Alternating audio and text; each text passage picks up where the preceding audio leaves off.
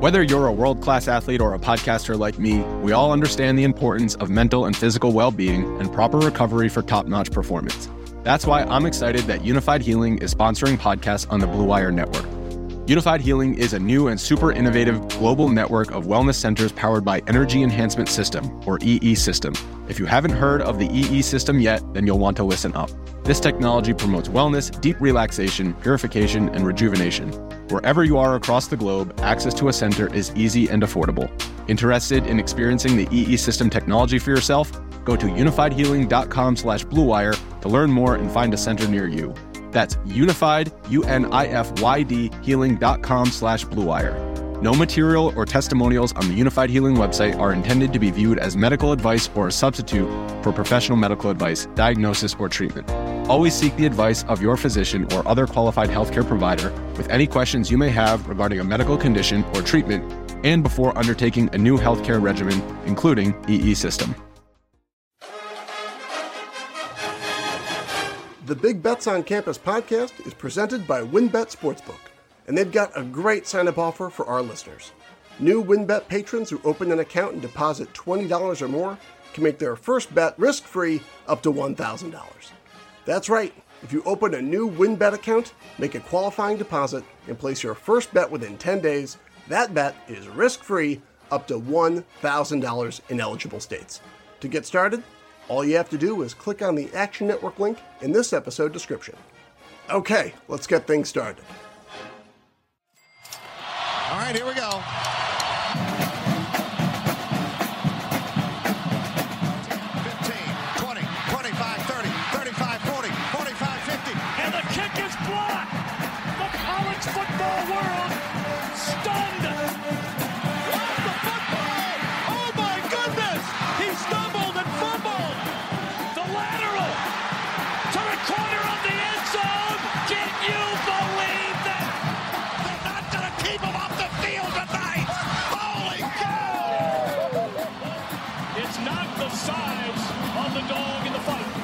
It's size of the fight in the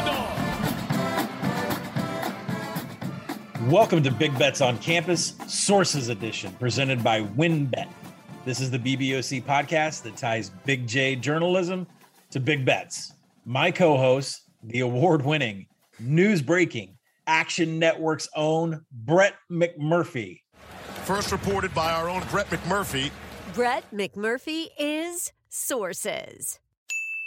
Okay, Colin, quick story here. That was Steve Levy who reported our own Brett McMurphy. I'd been laid off at ESPN. Look, I love Steve Levy and I want to give him a break here. He's caught a lot of grief about that soundbite. There was like 100 people let go at ESPN. It was hard to keep track of who was still at the company, who wasn't. I actually saw him in Arizona a couple of years ago and I went up to him and I go, Steve, man, I really appreciate you saying our own Brett McMurphy. I got so much publicity about that, a lot of positive feedback. Dude, I owe you like a, a six pack. He goes, Murph, he goes, You owe me like 12 six packs for all the publicity you got about that. So, you know, I love Levy and I'm no longer their own, I'm Action Zone. Oh, awesome. Well, I'm glad Steve Levy has that sound drop. It's one of the best in college football history. I mean, just the elation of having you under the Action Network umbrella has been fantastic. Uh, so, Steve, if you're listening, shout out to you. We will send you a 12 pack. But I'm Action Network senior writer, Colin Wilson. Brett, let's go ahead and get into this. What was your instant take from week three? You know, Colin, I, I think this is going to be one of the craziest years we've ever seen. So far, in the first three weeks, we've seen 19 ranked top 25 teams lose through the first three weeks. That is the most ever in AP poll history. The AP poll goes back like 70 years. And yes, I did vote in the first AP poll. So I know that was the next question. Um, you know, look, UCLA losing to Fresno State, we could go down the list because of all this. I don't know if it's parity. I don't know if it's super seniors. I don't know if it's last year with COVID. I don't know if it's a transfer portal. I don't know if it's all the above, but for whatever reason, you know, there really doesn't seem to be one dominant team. I think everyone thought that was Alabama. I know we're going to talk about Alabama a little bit later on the show, but you know, is this the first year that we see a two-loss team? This will be the eighth year of the playoff. Is this the first year we see a two loss team actually make the college football playoff? It could happen because you look at the so called um, bell cows of college football. I, can't sit here and say this team is definitely going to go undefeated the rest of the way. And you know what that means? That means chaos, and that means leaving it up to the selection committee. And like it or not, it boils down it boils down to a beauty contest on what those people value and what they think is most important as far as who will make the playoff. I think there's two takeaways for me when you come to, you know, how much chaos is going on in college football right now. One is the whole road travel aspect. I said this last week and I bet it heavily, which was if you're a double digit favorite going on the road, and this is the first time you've been on the road, it could be a shock to some of these kids' systems. And I think there is a psychological aspect. Now, that is going to go away here in the next couple weeks. Everybody's going to get their road game in with a hostile environment, whether that be UMass or that be the swamp. But, you know, everybody's going to get their taste of the road. And I think depth is a huge deal. And I know that I talk a lot about the Razorbacks, but it's because it's a part of my life. But the biggest reason why Arkansas was never able to ever generate anything for years is because Chad Morris never recruited. The depth chart was never there. When players got hurt, things went down the tank. That's why we lost to Missouri and they put a 50 burger on us at the end of last year because there was no linebacker depth. But now the depth is there and it's starting to show out. So with some of these teams that are massively talented in depth and can fill holes, they're better suited to to you know sustain injuries. And I think this year of the super senior, these teams that don't have the depth, you really have to keep an eye on them. And I do my power ratings. And for for those that don't know, Brett submits his AP poll vote. And then by the time you wake up fresh on Sunday morning, Brett's got his column out on the AP top 25. And at the same time that's going on, I'm up at three o'clock in the morning uh, doing Hawaii game power ratings and getting those done so that we can compare the two so that you know everything from an AP voting standpoint, you know everything from an odds makers behind the counter standpoint about where these numbers are. And I looked at the like the top 20, Brett, and I was like, which one of these teams am I comfortable saying absolutely can win a national championship? Well, let me go down the list. I can't say that about Ohio State, and I've got them third in my list. I, I don't think I could say that about Oklahoma. I don't know what's going on with Spencer Rattler, Penn State. Sean Clifford's playing clean football, but can they win a national championship? And then I come back to like a team like North Carolina, right? Loses her first game because think about it depth. Sam Howell didn't know his targets. And if this is a beauty pageant for AP voters and for college football playoff committee, what happens if you take a loss in the first two weeks and then you are steamrolling people like we know Sam Howell can do by the time November rolls around? There could be some value, I think, outside the top eight, top 10 odds. I think there's some value out there. Yeah, I, I agree. And the thing is that the committee certainly will not penalize somebody if you lose early and you come on strong late. I think actually that can help. The issue, though, is um, you know when you're comparing your win loss record against other teams you're being compared with, who did you lose to? What was the circumstances of those games? You know, people think benefits you if you lose early because then you can run the table and get back up there. I mean, look, it's a number of factors, but you know, this year, you know, the thing is when you lose, you you no longer control your destiny. You need help. You need everybody else to lose because if there's four undefeated teams and you have one loss, the committee, for all the factors they throw out there, strength of schedule, yeah. you know, margin of victory, impressive, you know, the bottom line is they consider one thing over everything else, and that's number of losses. Yep. If you have zero losses, you're going to get in over somebody with one loss. You can break it down any way you want. It's not that simple, but that, yes, it is that simple. There is a precedence that's been set, and this rolls us into Alabama. There is a precedence that's been set Ohio State won the Big Ten as a two loss team. Alabama got into the college football playoff as a one loss at large after uh, losing the SEC championship game. That Alabama team is a one loss at large, paid off for the committee. They won the national championship. I am not comfortable in saying Bama can win the national championship. This check down stuff by Bryce Young is getting a little out of control. This offense that's being run is not Sark's offense. I'm seeing a heavy amount of two tight sets, checkdowns in the flats, uh, zone reads in out. Uh, I, I, think you are the one that called it properly. You said Bama's offense is. It looks to me like New England Patriots against Florida. This was the first time since 2018 Alabama did not have one offensive play over 30 yards. And I know you're really big into explosiveness. And I simply did not see that against Florida. They lost DeVonta Smith. They lost a lot of people. But watching that Florida game, I thought I was watching a college version of the New England Patriots. Right. Short passing game, control the clock. The defense rolls everybody up, then you go over the top, which they did for the one touchdown early there in the first half. But I, I don't know. I mean, you you look at this a lot closer than I do. Is it simply the difference in talent at the skill positions for Alabama? Is that the biggest difference between this year and last year, or is it something deeper than that? The guys that they have in, in, in the backfield are just as talented. I mean, they're not household names like the Jeudys and the Waddles and the DeVonta Smiths of the world, but they have just as much talent at the wide receiver position. The problem is Bryce Young has only thrown deep a handful of times and he is not completing passes whatsoever.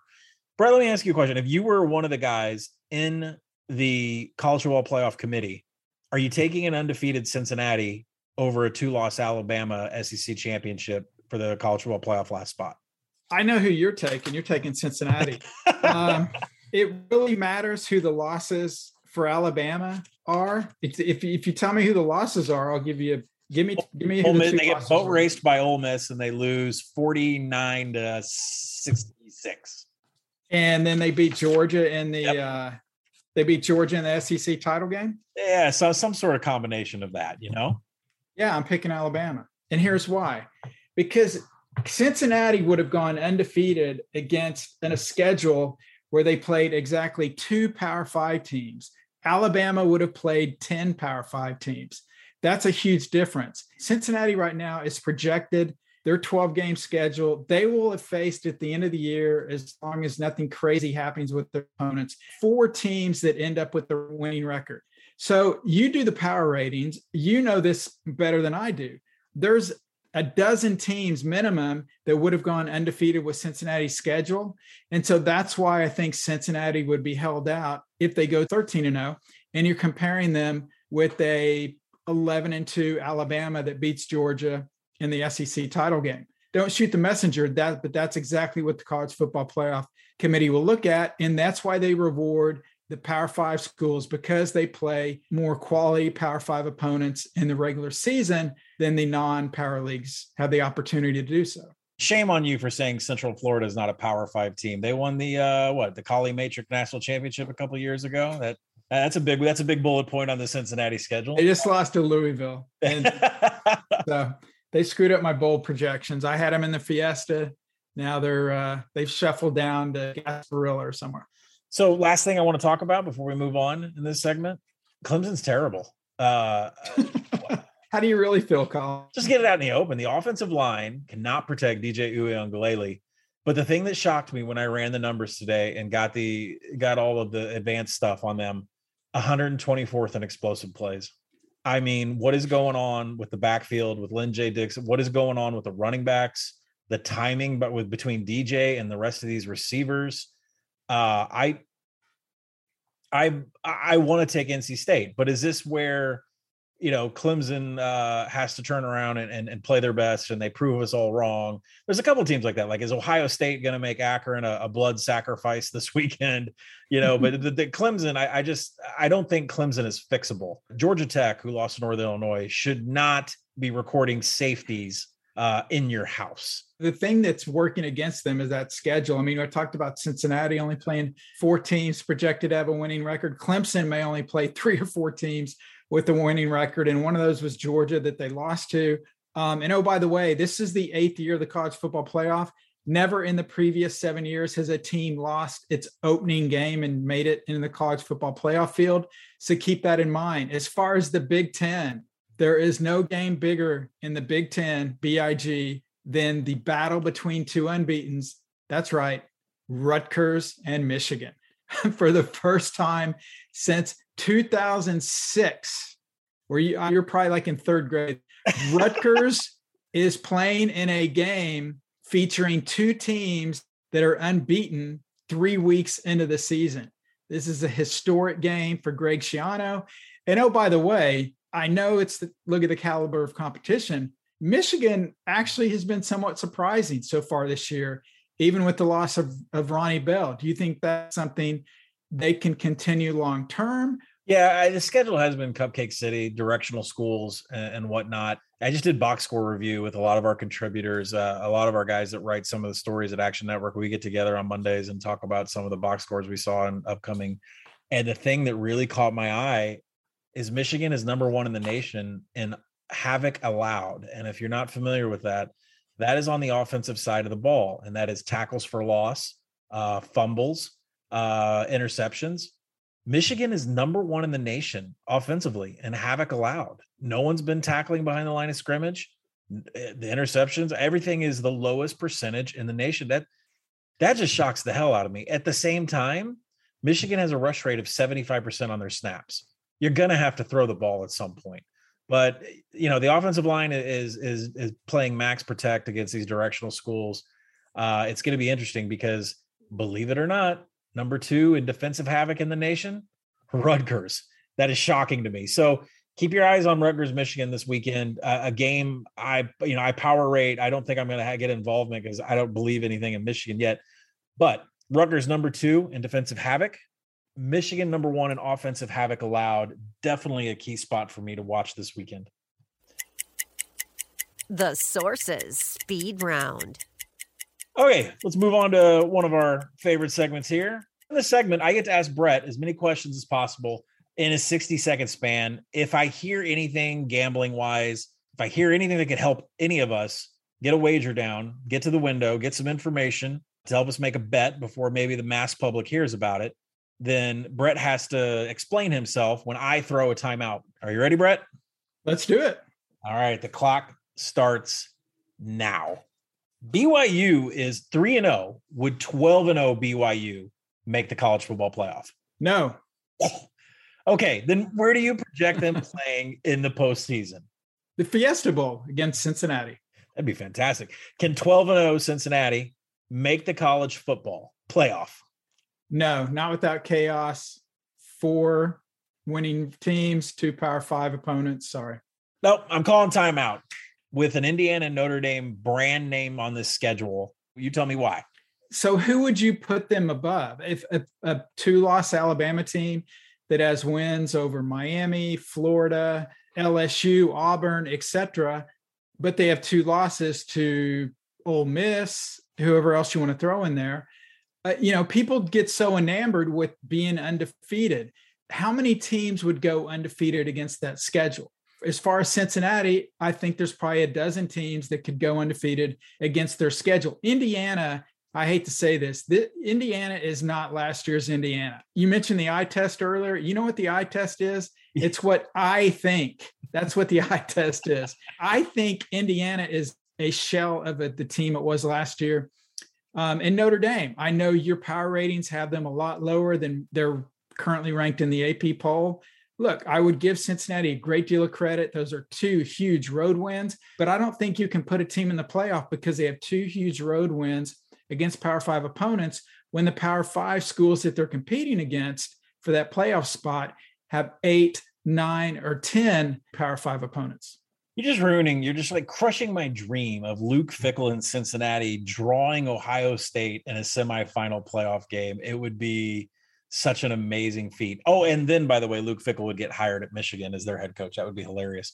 I do think Cincinnati's got a better chance than Ohio State to get the playoff for what that's worth. That is a statement. I should almost throw a flag and call a time. They can't play defense. They squeaked out against Tulsa. I mean, you think they would have a huge rebound. Now, obviously, that doesn't mean they can't run the table, they can't fix things. There's some serious issues defensively with Ohio State. Maybe they get it corrected, but Penn State's not going away. Iowa's not going away.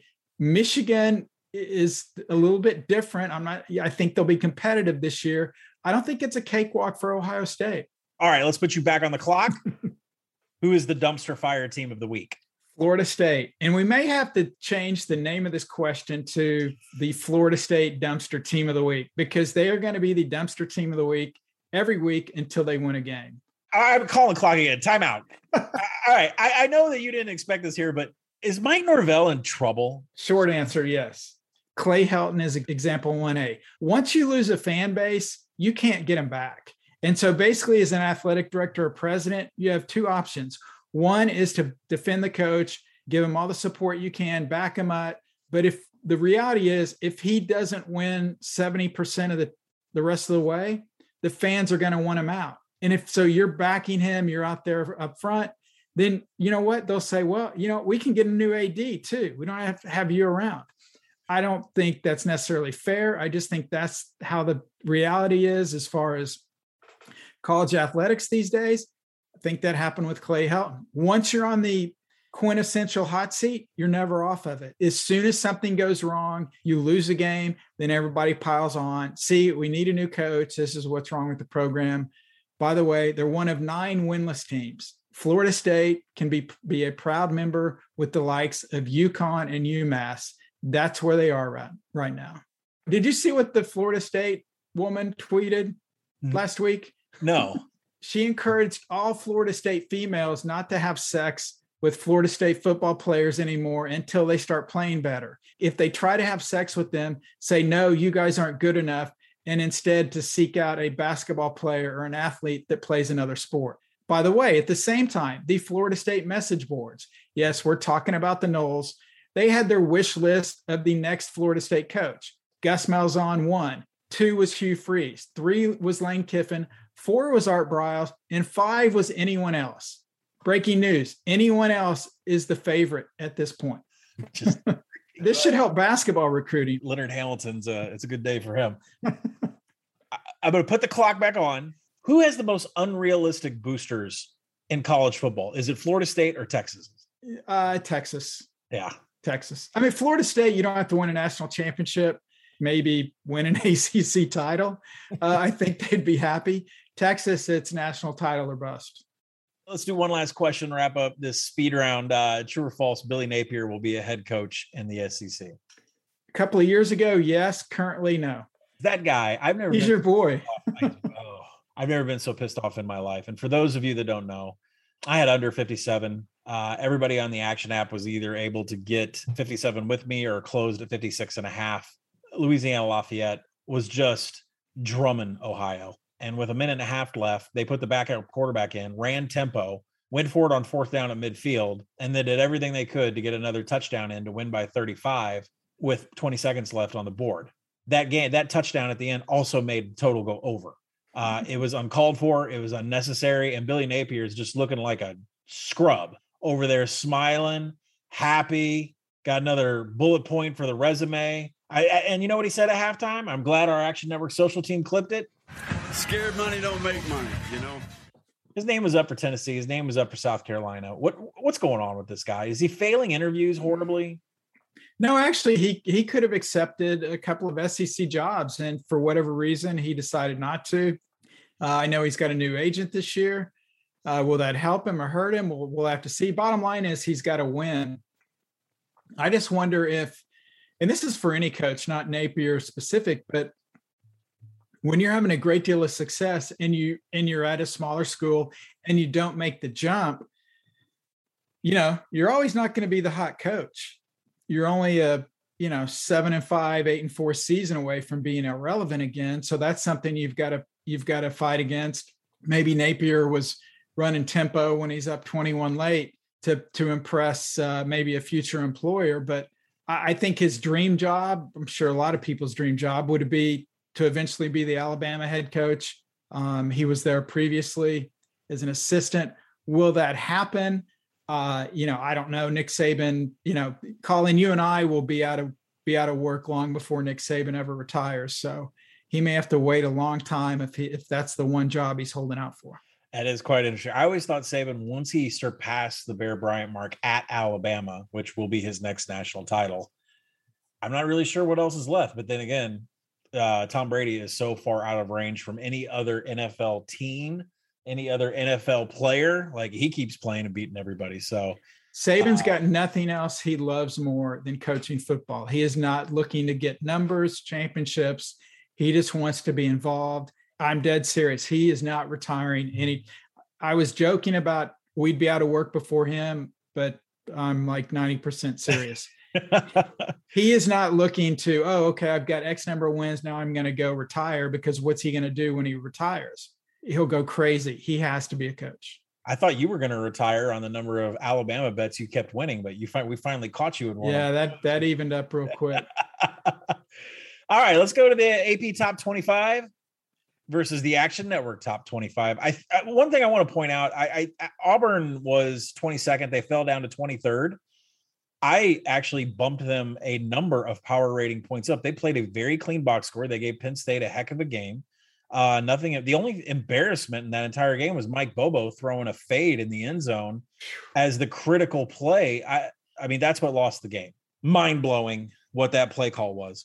What was the worst goal line call? Auburn's fade or Florida's two point conversion? Florida's two point conversion. Okay. That was god awful. Why Anthony Richardson wasn't asked to come in and run. The guy is 6'4, 250. And if you don't think he isn't moving a pile, I, I don't know why he couldn't come in for just one single play.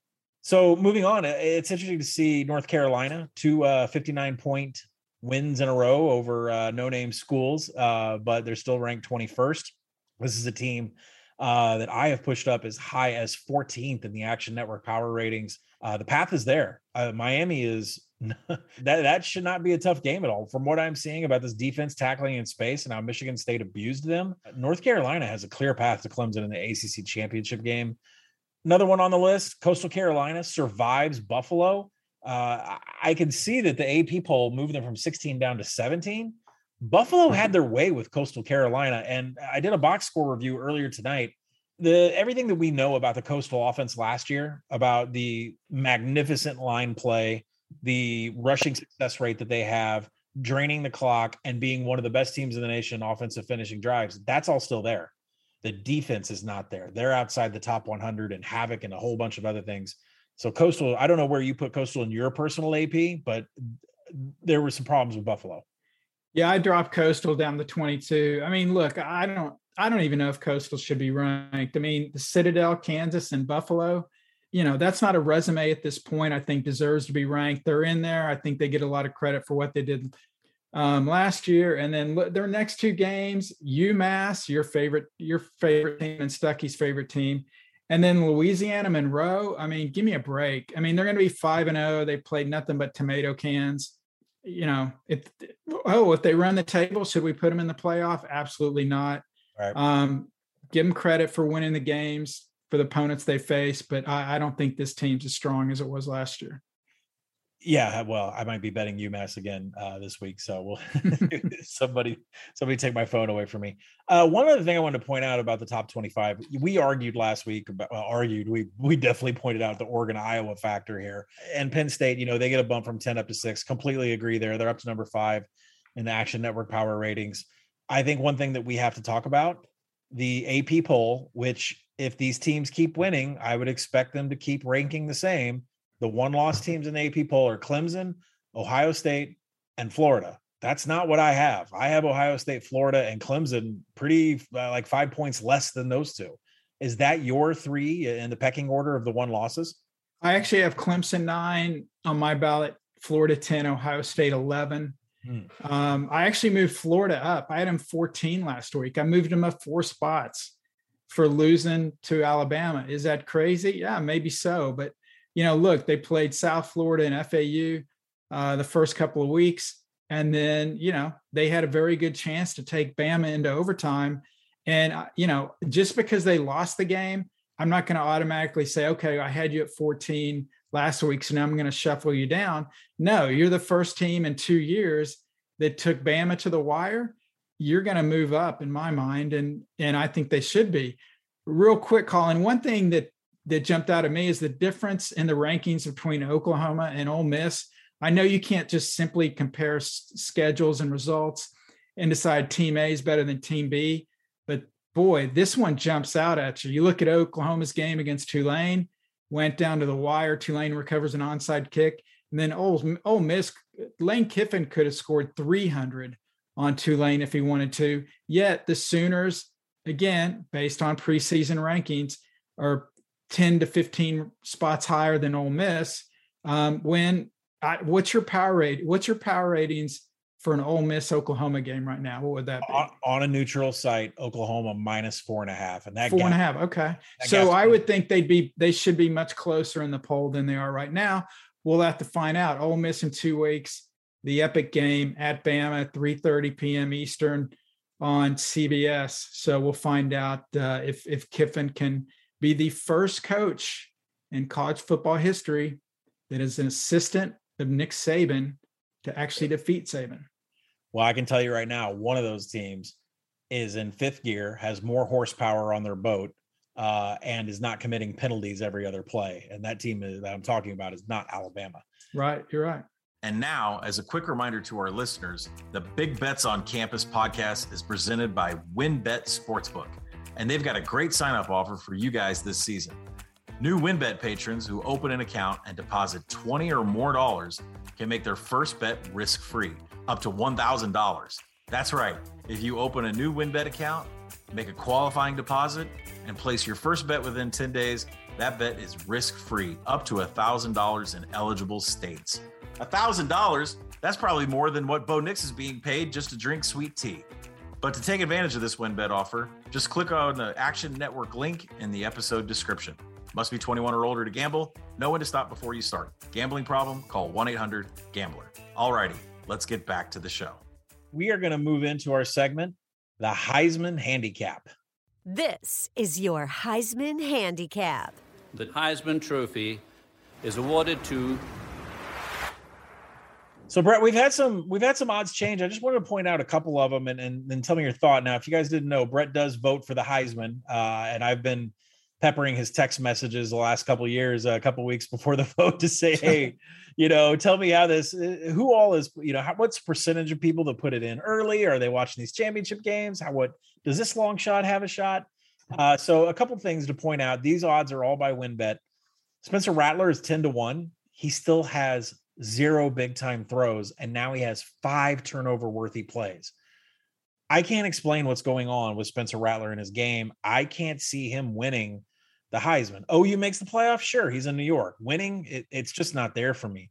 Matt Corral plus 180. I mean, this, this, am I crazy? Like, I know there's no interceptions, no turnover worthy plays. He's got a thousand yards passing, another 200 on the ground. But why would you not? Why would you bet Matt Corral plus 180 versus say Ole Miss at WynnBET, which is 30 to 1 to win the SEC?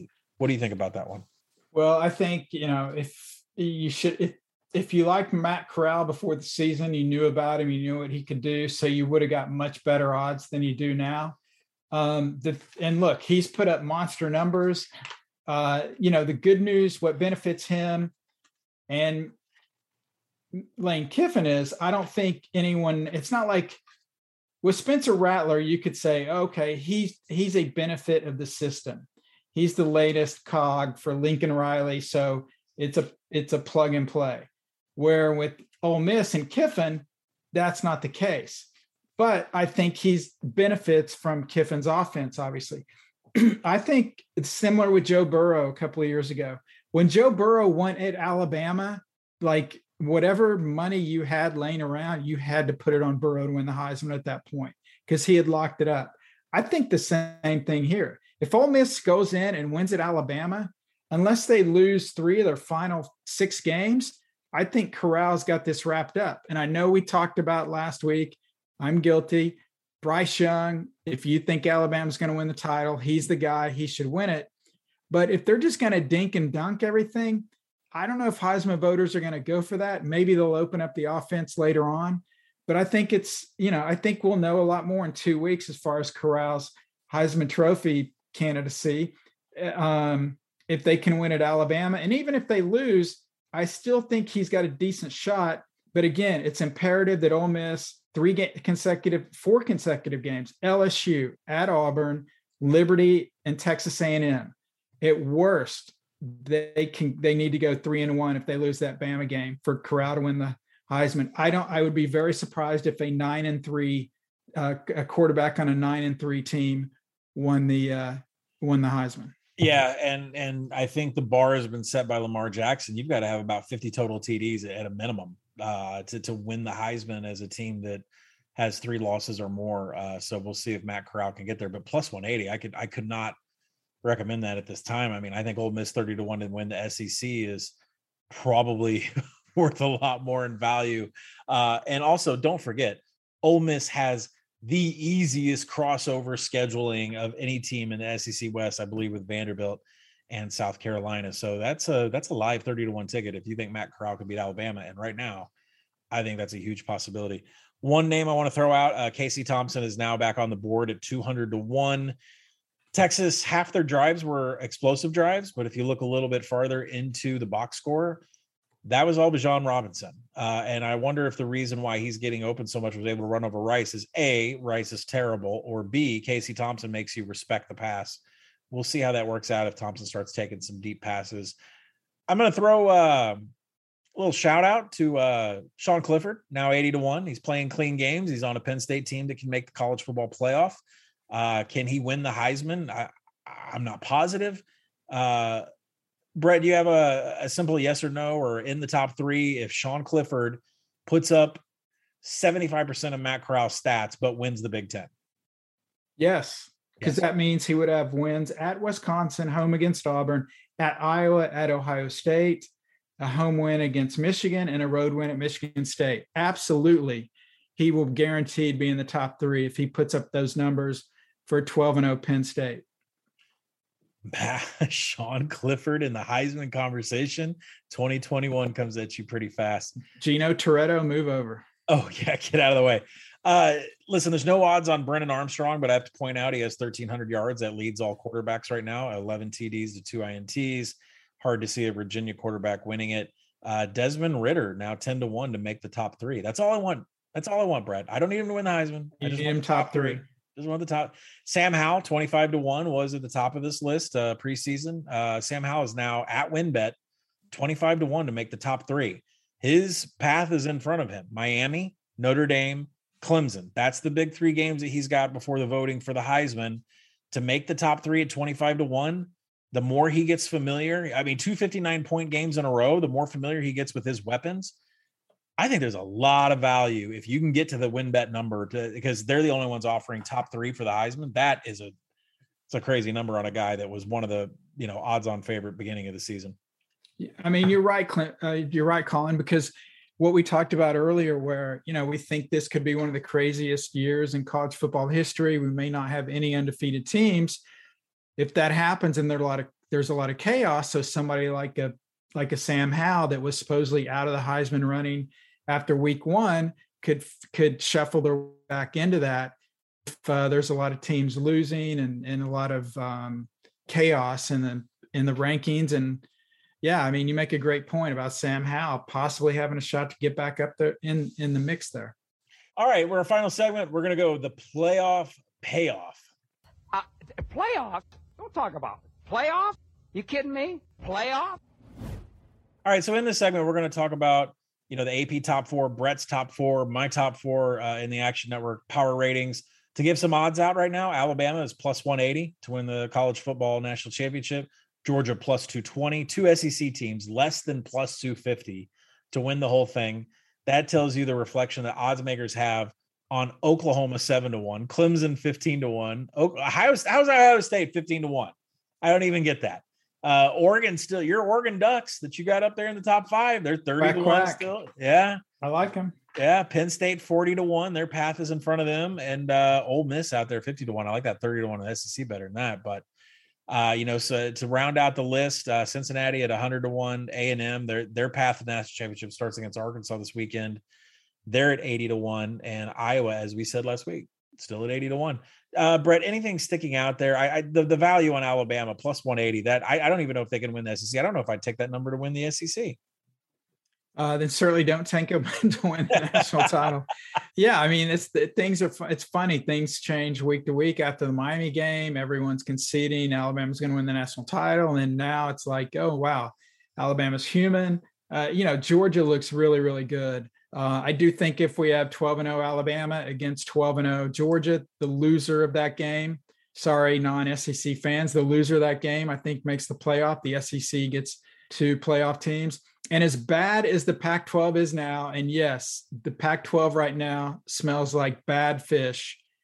with the exception of Oregon. And that, that win over Ohio State will carry so much weight that no matter how bad the Pac 12 is, if Oregon can take care of business, maybe even lose a game in conference play, but win the Pac 12 championship, I think Oregon will be in the college football playoff for the first time since the inaugural playoff in 2014 you know what's going to happen. Oregon's going to get to that Pac 12 championship game undefeated, and then the Pac 12 is going to piss down its leg, and UCLA or somebody from the South could be Jackson Dart. We don't know. Somebody from the South is going to end up beating Oregon. So uh, it'll be BYU. I think BYU's clinched the, the Pac 12 South after opening with wins over Utah, Arizona, and Arizona State.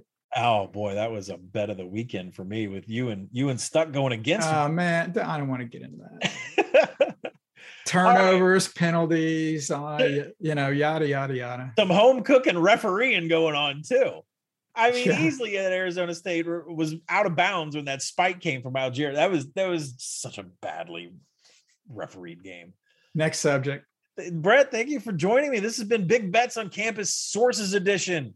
Tomorrow afternoon, you can hear our red hot group of five experts, Mike Ianniello and Mike Calabrese, on our G5 deep dive episode. And late, late Thursday night, Stuckey and I return for our week four betting preview, all right here on the BBOC podcast. Brett's got to get back to blowing up athletic directors' phones. I've got to get back to watching this UMass line. I might be betting them again this weekend. Thanks for joining me, Brett. I will see everybody at the window.